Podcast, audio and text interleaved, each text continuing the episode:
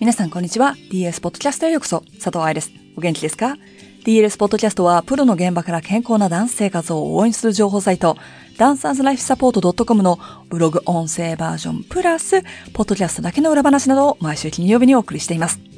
先週お送りしたストレッチの do と don't。今週は do 編、つまりやる方をお話ししていきます。ストレッチについてお話しすると、バレエ教師の多くからじゃあスタジオでは何をしたらいいんですかと質問されます。きっと今までストレッチをクラスに取り入れていたからなんでしょうね。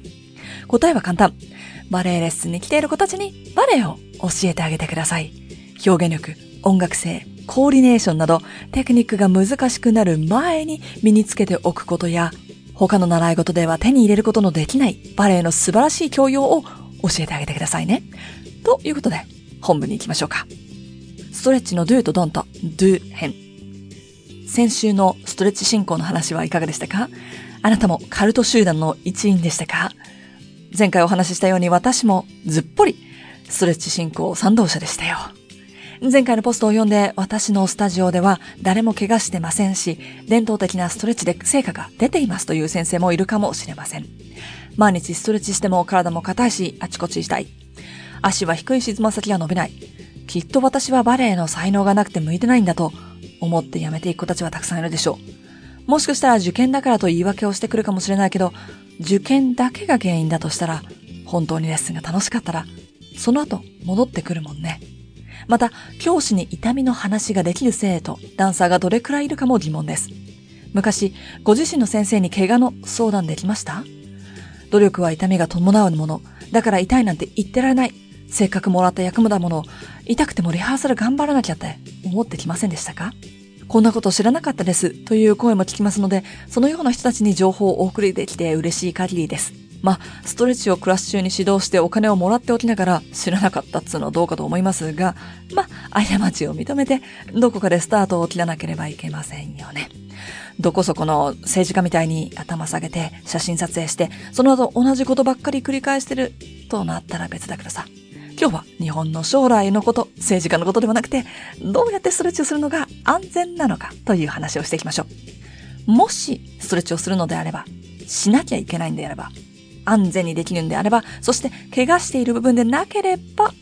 というのを前提に、一番いいものは動的ストレッチというものです。ダイナミックストレッチと言われることもあるみたいです。素晴らしく簡単に言ってしまうと、動きながら行うストレッチってことね。2010年に出された広島大学院によるリサーチによると、スポーツの10分前にダイナミックストレッチを行うことがより高いパフォーマンスを期待できるということになっています。私個人としてはこれってウォームアップをしっかりとしてるということになるからそれは効果が出るでしょと考えてしまいますが、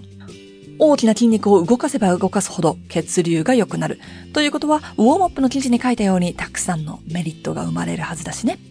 ちなみに、ダイナミックストレッチとは、動きながら行うストレッチですが、可動域の最大限で止める。可動域の最大限で止める動き。可動域の最大限まで動かす動きではありません。素早くやらなければいけないでもないです。そうするとバウンシングさせるストレッチになっちゃうのでお気をつけて。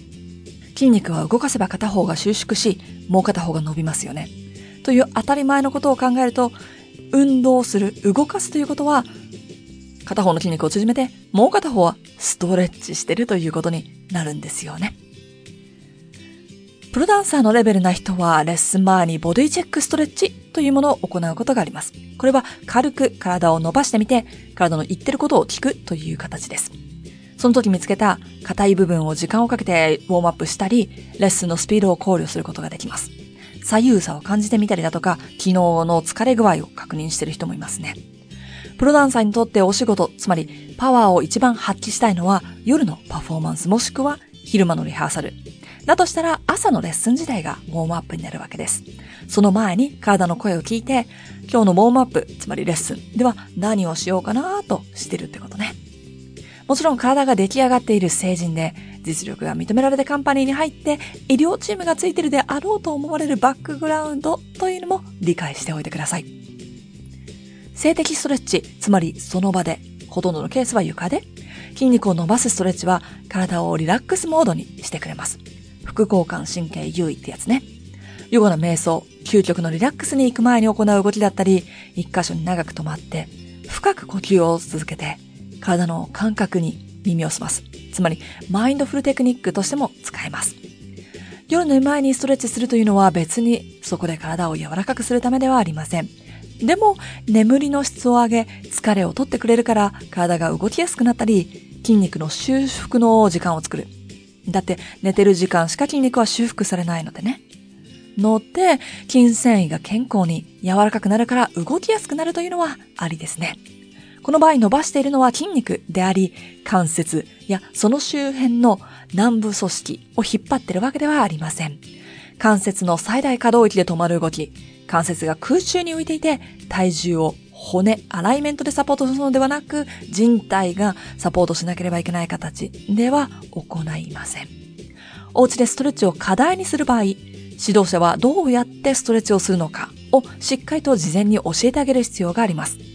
お家でストレッチしなさいねと言ってもわからない子たちが多いし、そうすると結果ね、ネット検索やらインスタとかを見て真似をしてくる。でもそれは先生に言われたことを自分でやろうとして頑張ってくれてる証拠。なのでかわいそうですよね。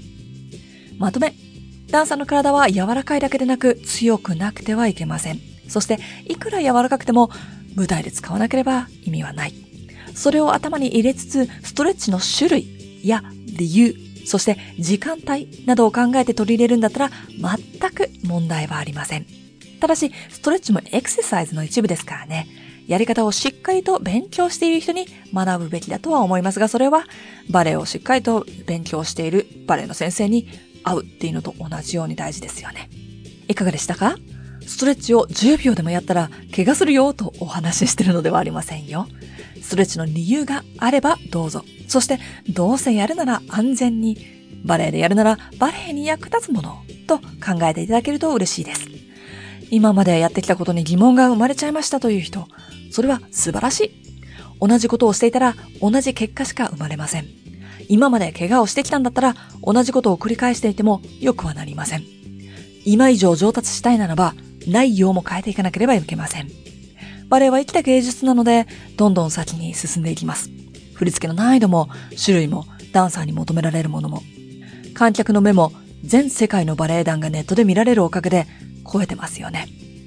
せっかく踊りたい気持ちがあるのであれば、踊れる体を育てていってあげてくださいね。